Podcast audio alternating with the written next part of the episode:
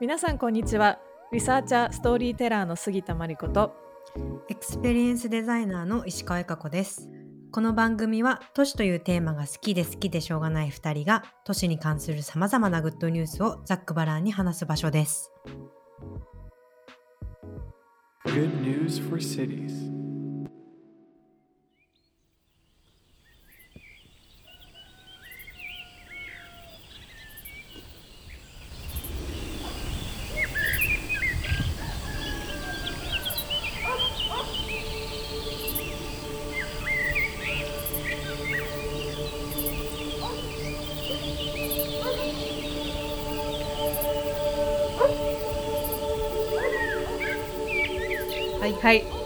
と、今回は都市音楽家アーバンコンポーサーの田中健太さんにお越しいただいていますよろしくお願いします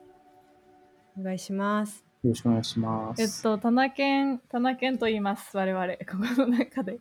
えっとね、水野大二郎さんっていう、あの、デザインリサーチャーの方に我々が先日インタビューをさせていただいてたんですけど、その時に、こんな面白いやついるよってこう、教えてくれたのが田中健で、で、偶然その次の日に、私たちが東京でやったパーティーに、謎、なぜかいたっていう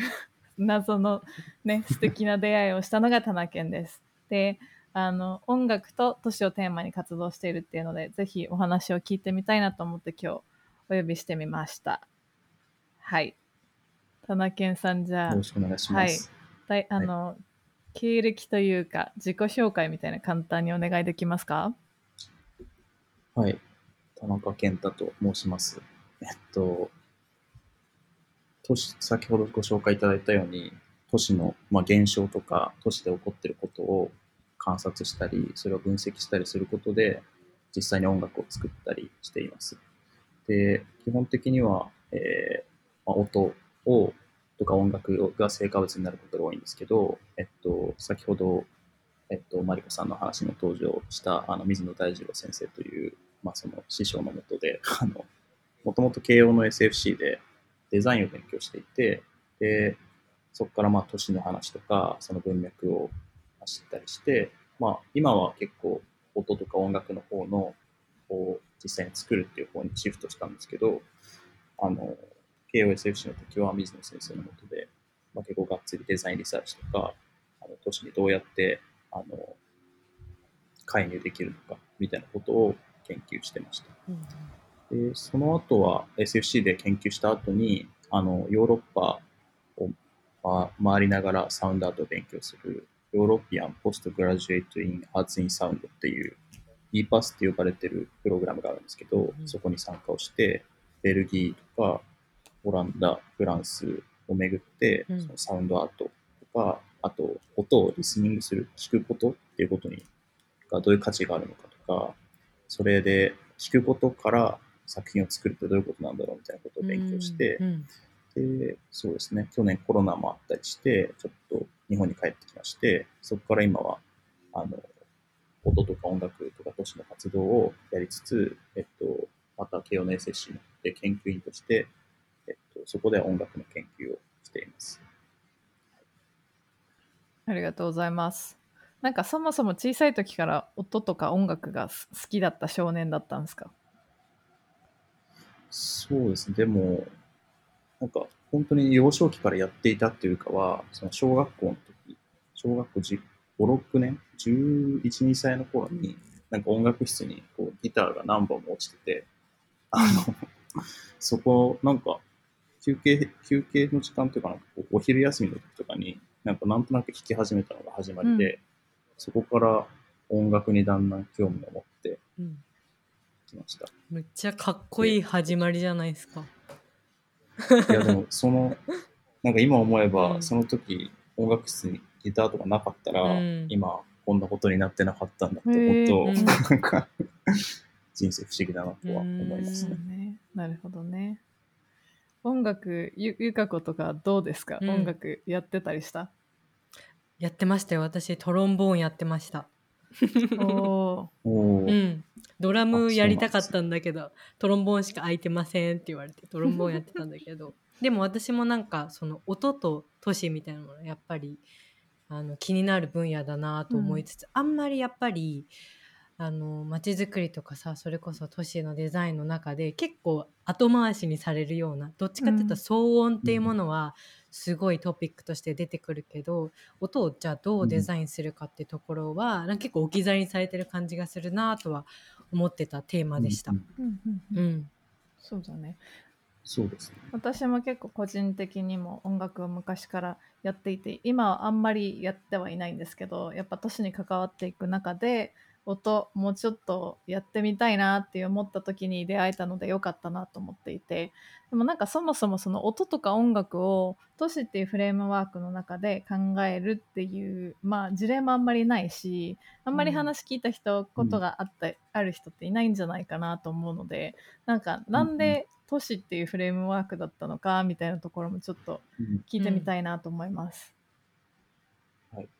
そうですね。最初はやっぱり、その、あの、偉大なる水野大二郎先生のところで、デザインリサーチのこととか、あの、都市、都市論とか、都市デザインについて勉強していく中で、僕が、まあ、初めて、まあ、出会ったっていうか、面白いなと思った都市のプロジェクトとか、潮流として、なんかタクティカルアーバニズムっていうのがあって、うんうんあの、まあ、お二人は詳しいと思うんですけども、あの、まあ、戦術的に、その、都市に介入するというか、うんその例えばカリフォルニアとかであの25セント払えば自由に使っていい駐車場とかを25セント払って車を止めるだけじゃなくてこうあのカフェみたいな空間にしたりとかこう都市の使い方をこう面白おかしくあの、まあ、ユーモアとともに使い換えるみたいなことが、まあ非常に面白いなと思ってで、まあ、そこからなんか興味がだんだん都市に移っていって、実際に都市っていうとまあ大きく聞こえますけど、なんか街とかいう言い方もできるし、なんかまあ住む環境とか、その日常にすごい結びついているので、なんかその点でなんかすごく、なんか音楽も生活からにじみ出てくるものだし、そのその中でなんかアーティストだけじゃなくて、普通の人とかがどうやって生きてるのかとか、なんかどういう行動をとしてしてるのかが音にとか音楽にあの現れているはずだと思ったのが、まあ、最初のまあ、都市ってフレームワークに興味を持ったきっかけでうんすね。うん。で、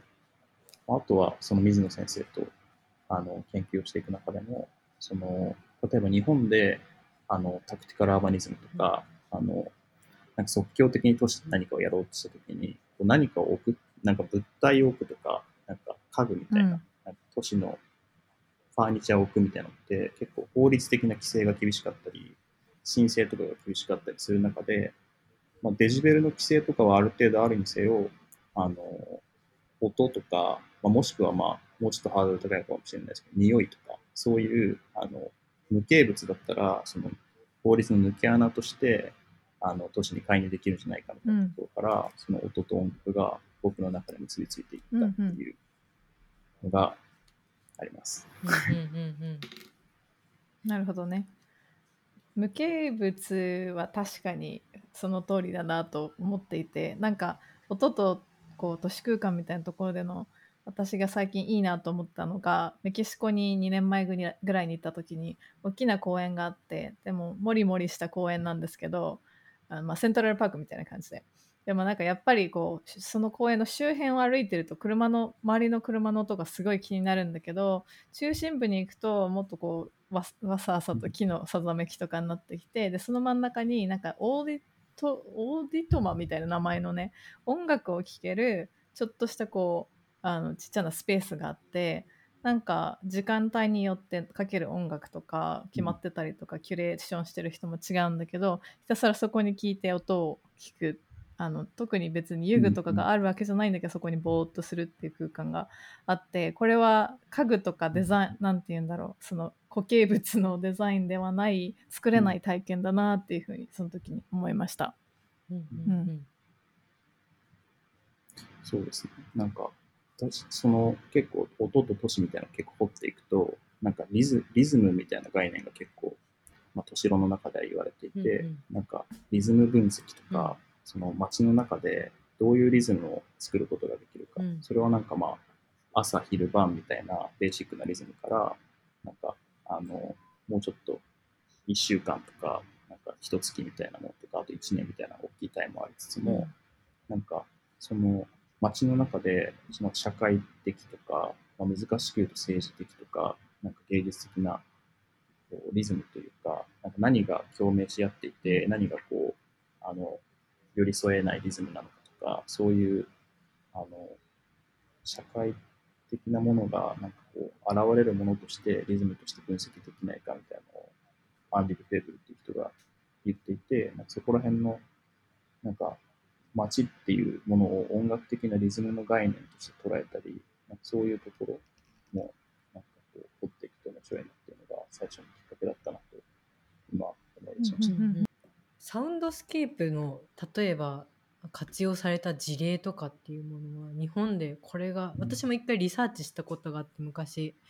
あんまりなんか事例が出てこなくて、あの鳥越さんは青学でサウンドスケープの研究されてる、あの研究室とかにも行って彼女のうん。あの渋谷での実践とかも聞いてたんだけど本当になんか古い事例とかも結構多くてうん。なんか面白い事例とか知ってたりするとみんなイメージできるかなと思いました。結構やっぱサウンドスケープをデザインしてこれがうまくいったみたいなのって、確かに僕も意外とあんまりパ日本だけじゃなくて世界的にも結構うん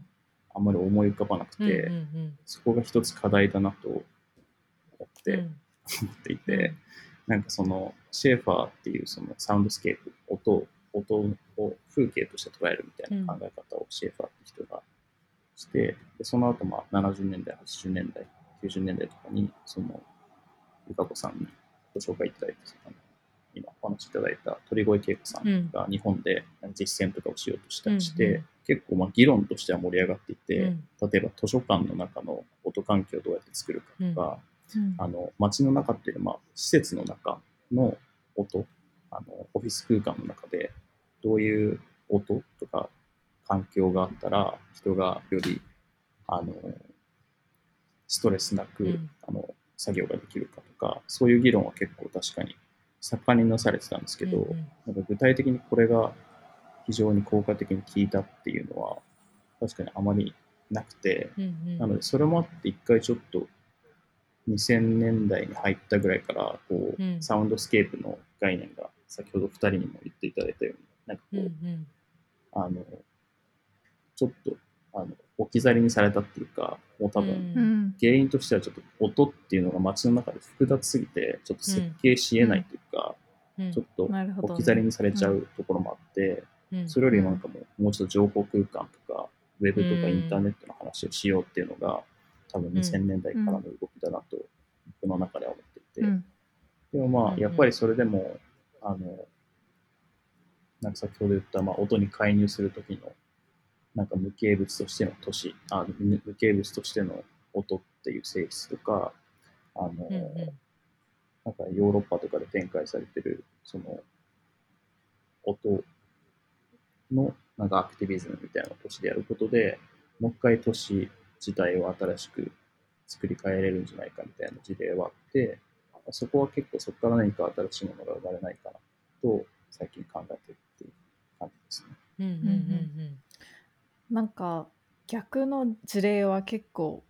思い浮かぶ。なんかネガティブに音が使われている事例みたいなのはパッと結構知ってる人も多いんじゃないかなと思って、それは残念なことだなと思うんですが例えばこううん。10代の若い子にだけ聞こえるちょっと中音波的なキーっていう音が、あの若い子たちをたまらせたくない公共空間とかで流れていてでうん。若い子と遊んでた時になんかここきなんか嫌な音するからここにいたくないみたいな経験が今まで私も過去に何回かあった。私はあのもう30なのでうん。聞こえないんだけど、とか とかあとねあのブルッセルに住んでた時に駅でホームレスの人たちをそこにたまらせないようにすごい爆音であんまり心地よいとは言えない音楽をガーって流してたりとかでなんで流してんだろうっていうの気になって、あのなんかね先生か誰かが問い合わせただったら、まあ、ホームレス対策ですっていうところでそこで出てきたりとかあと、まあ、害虫とかさ、あの動物を揺らせないためにちょっと音が、まあ、超音波なのかもしれないけど使われてるとか逆に使われることなんか不快にな音ってたくさんあって、なんかそれは残念だよね。うん。ちょっとアカデミックななんかデータとしてどこまで出てたかちょっと忘れちゃったんですけど、そのなんか音の後進国日本みたいなうん。なんか本が出版されていて、うん。まあ、確かに日本って渋谷とか行ってもまあ基本的にすごくノイジーというか騒音がたくさんあるし、商店街でも音楽が流れていたりしてうん。結構うるさいから、まあ世界的に見てもかなりいろんなサウンドアーティストが日本に来て、あの一番最初の思うのがむちゃくちゃうるさいっていうことらしいんですけど、で、あの、なんか、その音の後進国日本っていう本の中では、その駅の中でのサウンドスケープみたいなことが事例として取り上げられていて、なんかすごく、うん。あの、人身事故が多いあの駅があって、そこの駅のあの音楽を分析したら、その最後いきなり、うん。あの、マイナー調の、あの、メロディーの音階がこうブツって切れるように、あの、ううんん。えっと、止まっているから、すごく駅自体不穏な空気が流れてるんじゃないかみたいな仮説が出て、うん。でそれを、あの、うん。音の自体を変えたところ、あの、その人身事故の件数が減ったみたいな事例があって、あの、こう、うん。なんか人間とか、まあ、動植物もそうだと思うんですけど、そこにある音によってやっぱ人のまあ気分とか、そのそれこそ心地よさみたいなのは、まあ、影響は受けちゃうと思うので、うんまあうんうん人身事故みたいなものはすごく大きなトピックなので、もっともっとうんあのうん。社会的とかいろんな要因があると思うんですけど、うん。なんかオフィス空間にしろ、なんかまあ図書館にしろ、美術館にしろ、まあ施設内でも、東京、なんか森より多くな都市でも、なんかそういう一つ一つのを紐解いていったときに、なんか何何が何でも音をデザインすればいいってわけじゃないと思うんですけど、うん。なんか一つの要因として考えていく必要があるんじゃないかなとうん。そうだよね。思います。なんか確かになんかそういう精精神的な部分にこうコネクトできるこうコミュニケーションかもなと思って。なんか最近ねあの台湾のあの音楽療法士の人と話すことがあってで彼女は結構新生児とかの治療を音を用いてやっていてでなんでその新生児未熟児とか新生児の治療を音でやるのかっていうとやっぱりちっちゃい子ってえっ、とおお薬とかさ変な薬漬けにあんまりできないからなんか音を使ってちゃんとあのよく食べるようにとか健康的になるようにっていうものを音を使ってやるんだって。うん。でまあ評価を評価を持つこれが効果があるのかってやっぱり測るのは難しいらしいんだけどでもやっぱり実際にそれで食欲が増して、えっと、体が大きくなったりみたいなこともあったりするみたいであ音だけで音だけじゃないかもしれないけど音をそのように使うこともできるんだってすごく最近なんかうん。発見があったことを思い出しました。うん。うん、確かになんか高い音を聞いてた時の方が甘く感じるみたいな研究とかえ出てたー、味覚が？なんか味覚と、なんかその味覚とうん。聴、味覚と聴覚の連連動みたいな研うん究があ面ったり、。うんまあ、あとは確かに、まあ、教育とか、うん。まあ、あとは運動の時とかうにん、なんか音がどういうふうに使えるのかみたいなのは、確かに最近やっていろいろできるようになってきたのは、なんかやっぱりこう、MRI とかでちゃんと脳波が測れるとかちゃんとこう、リアルタイムでできるぐらいの、うん。本当に高速の、うん。あの、情報を受け取って音に返すみたいなのが、やっと今できるようになってきたっていうのが、まあ背景としてあると思うんですけど、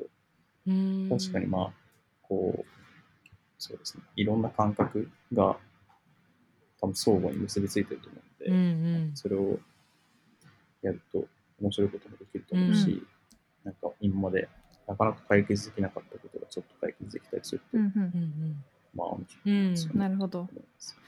あと私が興味あるのはその音をどう使うかデザデザインするかっていうのの前にそのどういあの都市の音みたいなものを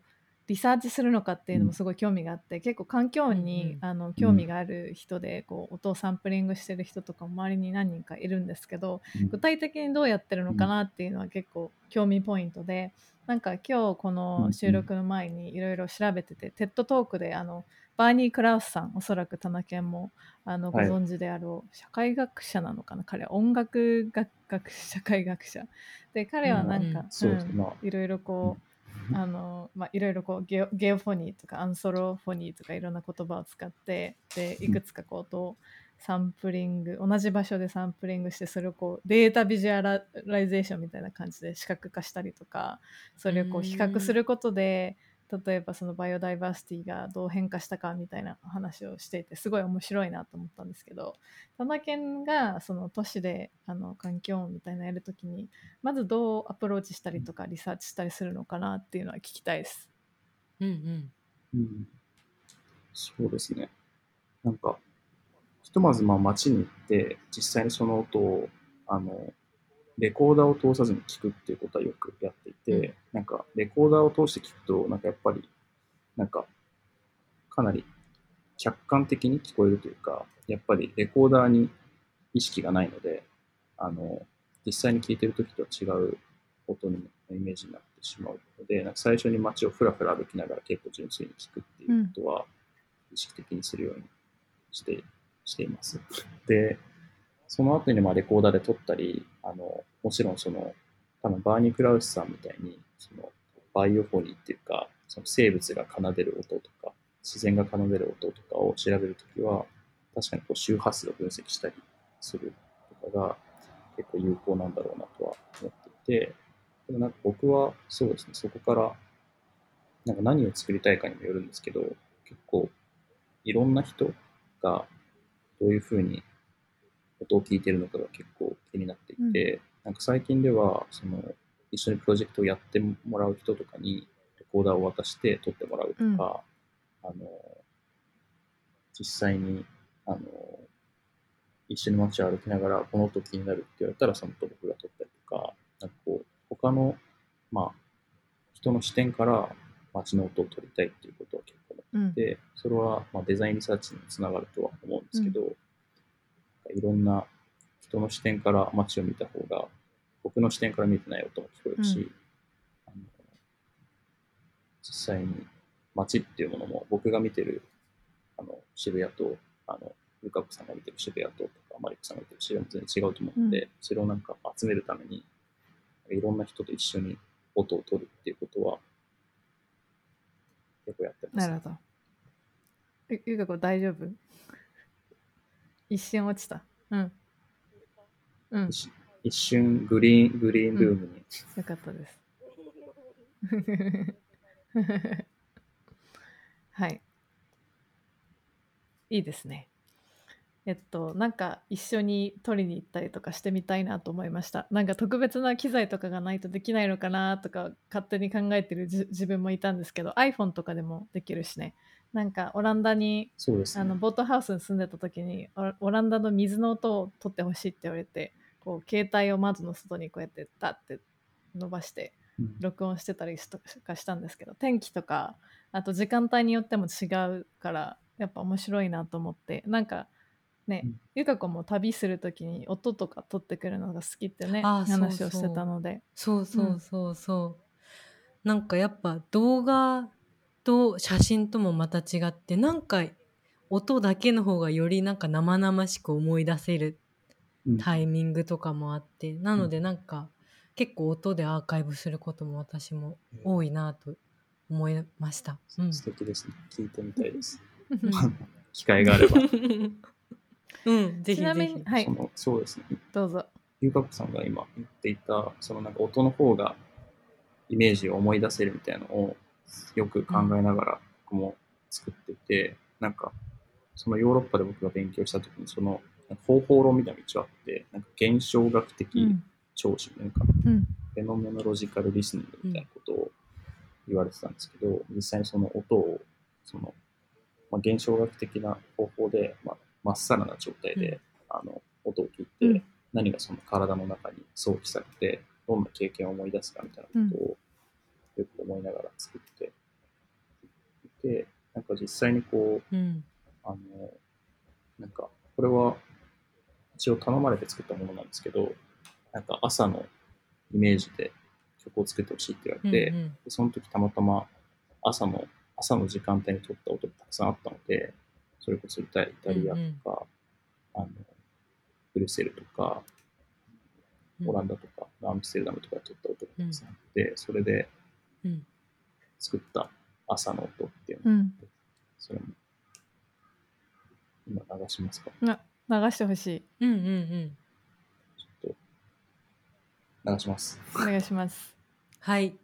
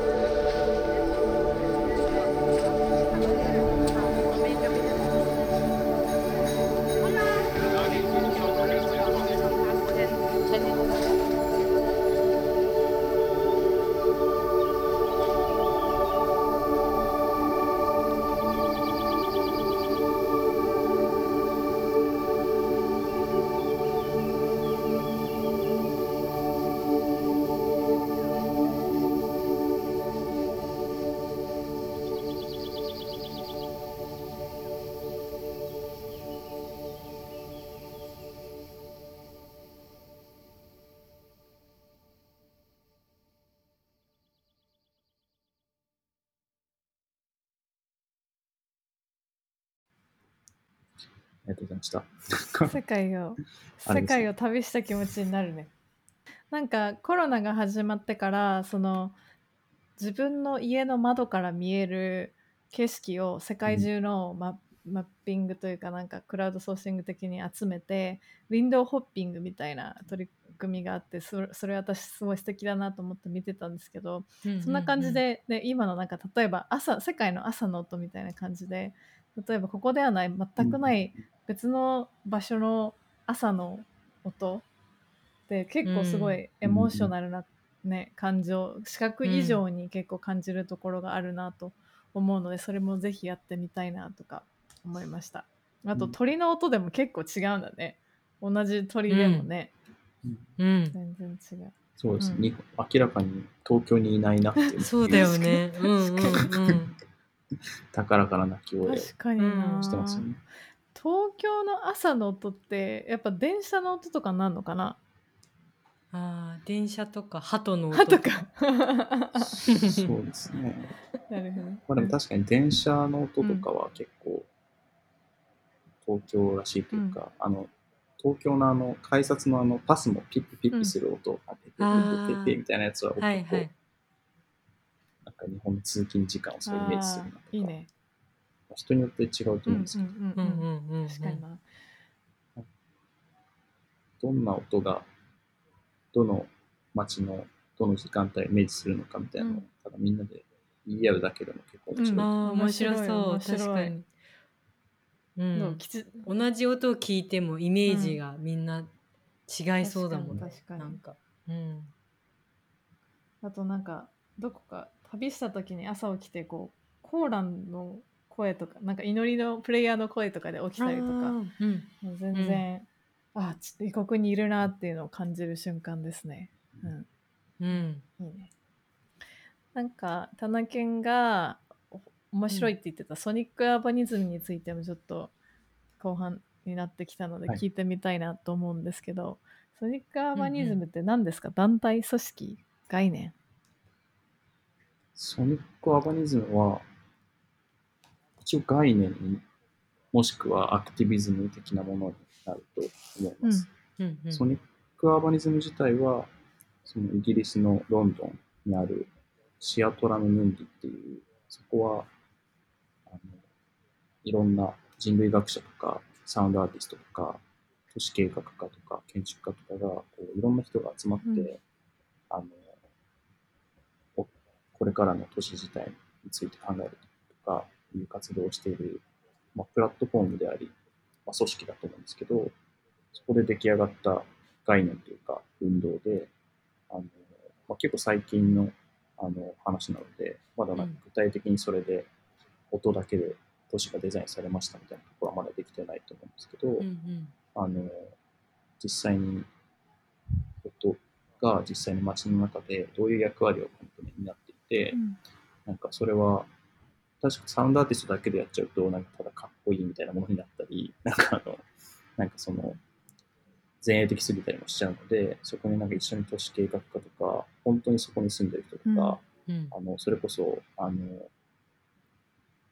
あのいろんなあの利害関係者っていうかいろんな属性の人と一緒に都市と音について考えるっていうプロジェクトをたくさんやっていて、うん。うんまだ実験的なんですけどあのサウンドスケープ自体の研究が一回盛り上がってまたちょっとまあ盛り下がってみたいなところから、ちょっともう一回ここで一回盛り上がってるんじゃないかなっていう、うん。あの感じでなんかちょっと着目しているっていうなるほど。あのうん運動です。うんうんうん確かに盛り上がりは感じるなと思って皆さんもぜひあの Sonic Urbanism のねウェブサイトとかもあるので見てもらえるあのリスナーの皆さんも見てもらえればと思うんですけどなんか確かに私も学生時代サウンドスケープとか音楽結構音楽系のクラスメートもいてその音楽と建築とみたいな形であのうん。研究をしてたりとかもしたんですけど、なんか新しいこう動きとか潮流みたいなのってなんかうん分かりづらいなと思ってたところだったのでこれは面白い活動今後に期待っていう感じですよね。そうですね。なんかそこで議論されてる内容的にも、なんかこう、先ほどちょうど花朝の曲を聴いた時みたいに、なんか同じ音でも違うイメージを持っちゃうから、音自体がまあ難しいけど多様だし、そこが面白さだしみたいなところから始まうんって、なんかこう、今までの都市の中での音の規制って、なんか何デジベル以上はダメですみたいなうん。話になってたけど、うん。でも別にちっちゃい音でも嫌な音は嫌だよとか、あと何デシベル以上でもまあ別にそれが心地いい音とかだったら別にそれはそれで許容されるわけだしみたいな,、うん。なんかデシベルではなくて、まあ、音がすごいコンテクストベーストっていうか文脈に依存して意味が変わっちゃうから、うん。うん。そこのちゃんと街の中でなぜその音が鳴ってて、うん。それはなぜ心地よくてうん。もし心地悪いとしたらどのようにしたら改善できてみたいなところをうん。すごいリサーチしたり、うん。あとは実際に音で実際に街で出した時にあのどのような反応がちゃんと現れるとか、うん。そのうん。タクティカルアーバニズムまで具体なんかこう具体的にいかないまでもなんか空間で実際にこうみんなで遊び回ってみるとか音を出してみるとか、うん。そこで実際にこう鳥が寄ってくるのかとか鳥がうん。飛んでっちゃうのかとか、うん。そういうなんかこう原始的なところもうん。実験していて、なんかすごいそこには可能性を僕も感じて、感じていて、日本でも東京でもとか、京都とかでも、なんかいろんなことでできそうな、うん。そうなので、やって、うんうん。やっていきたいなと思っております。うんうんうん 交互いやでも本当そうだよね。やっぱさっきも言ったけど騒音に関してはこんだけなんかみんな敏感だしうん。反応するけど、じゃあいい音ってなんだろうとか、うん。もっとあった方がいい音ってなんだろうっていうところはあんまり触れられてないなとか、うん。確かにそのシチュエーションによっても同じ音が違って捉えられるとかだとなんかさ結構さあの子供え子供？保育園とかが隣にあるところでクレームが来るみたいな問題になったりするじゃん。うんだから誰かにとってはそういう子供の声みたいなものがすごく不快な音に聞こえるんだけど誰かにとってはすごくなんか、なんかこう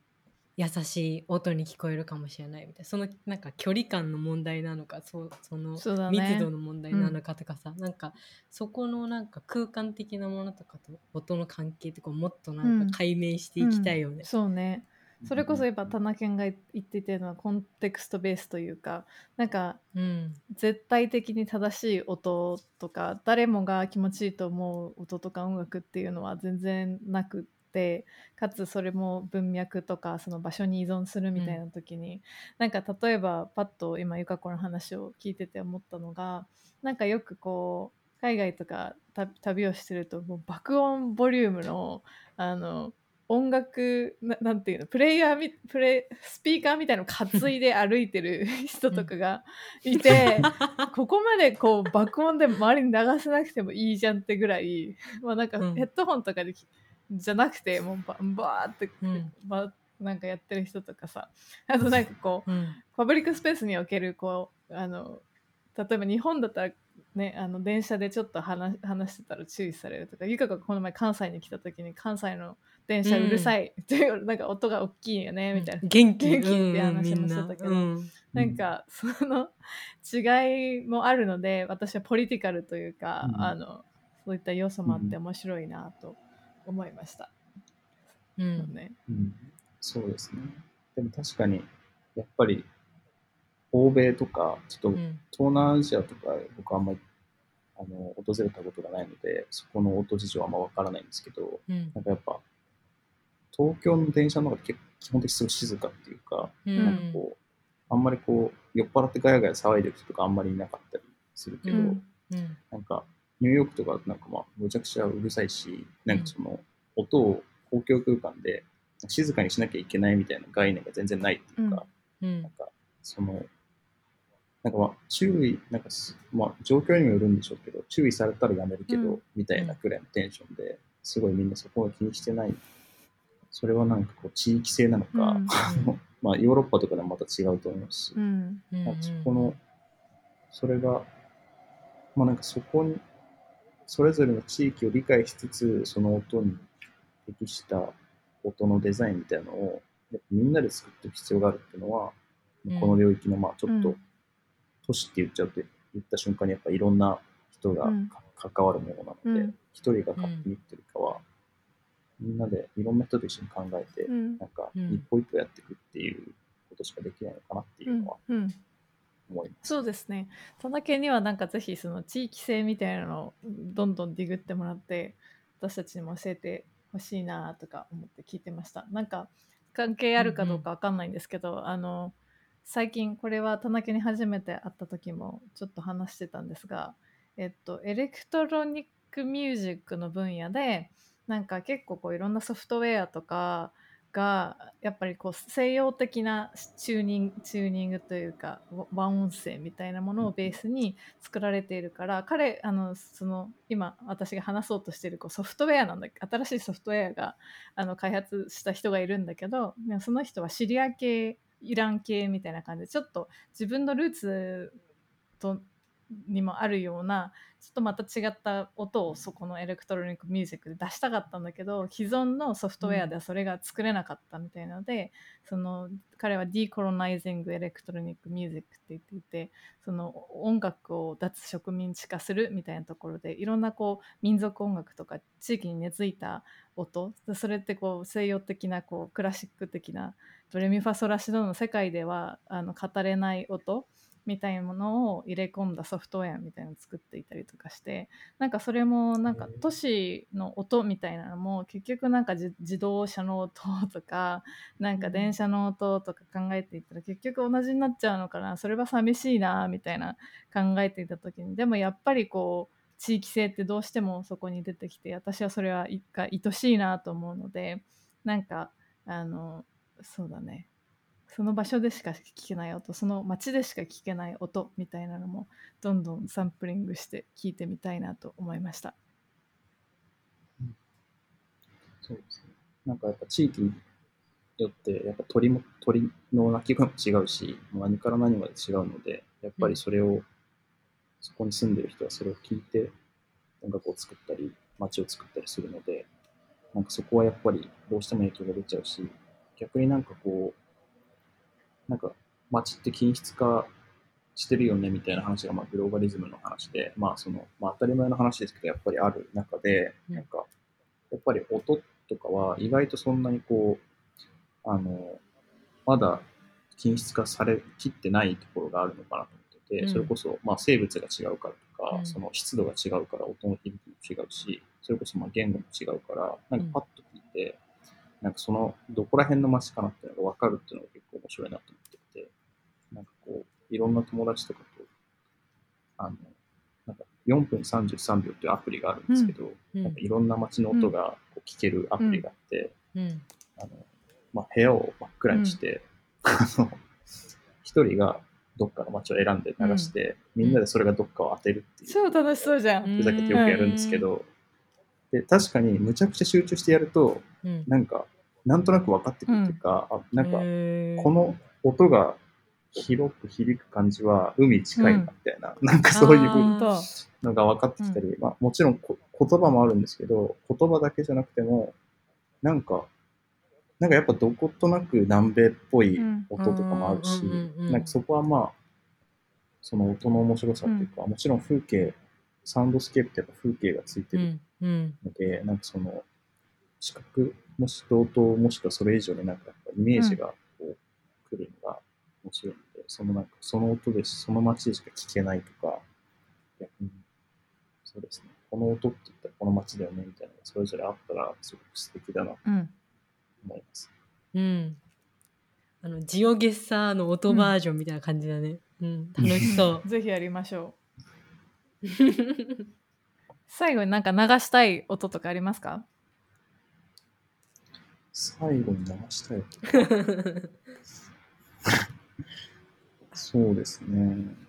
僕ら、このヨークっていうあのアムステルダムのサウンドアーティストと一緒に作ったんですけど、あのドアをこうバタンって閉まることによって、全く違う世界になんかこういろんな部屋をこう行き来するみたいなことができたらいいなと思って作った音、サウンドコラージュを聞いてもらえればか音の面白さが伝わるかなと思いました。お願いします。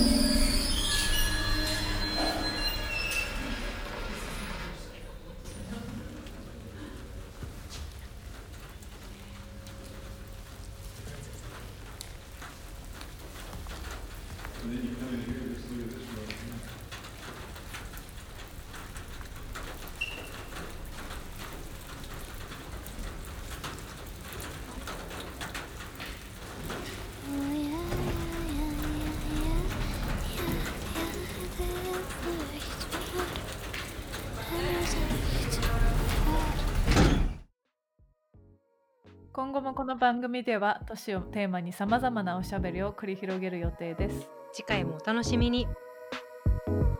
Good news for cities.